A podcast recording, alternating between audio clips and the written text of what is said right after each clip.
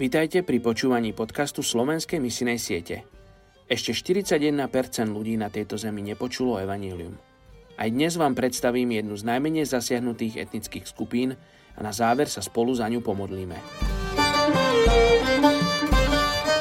Dnes je 9. decembra a my sa modlíme za etnickú skupinu Beduínov Sanusi v Líbii. Etnická skupina Beduínov Sanusi s počtom viac ako 500 tisíc ľudí sa vyznačuje na jednej strane nomadským spôsobom života a na druhej strane náboženským vplyvom učenia proroka, pričom je pre nich typický miernejší postoj a príslušenstvo k suní islamu.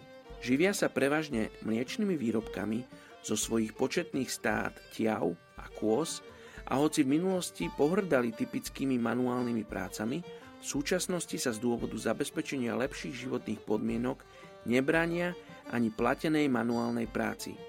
Nakoľko Líbia ani Beduíni nevítajú kresťanstvo a kresťanských pracovníkov práve s otvorenou náručou, modlíme sa za iné kreatívne metódy na ich zasiahnutie.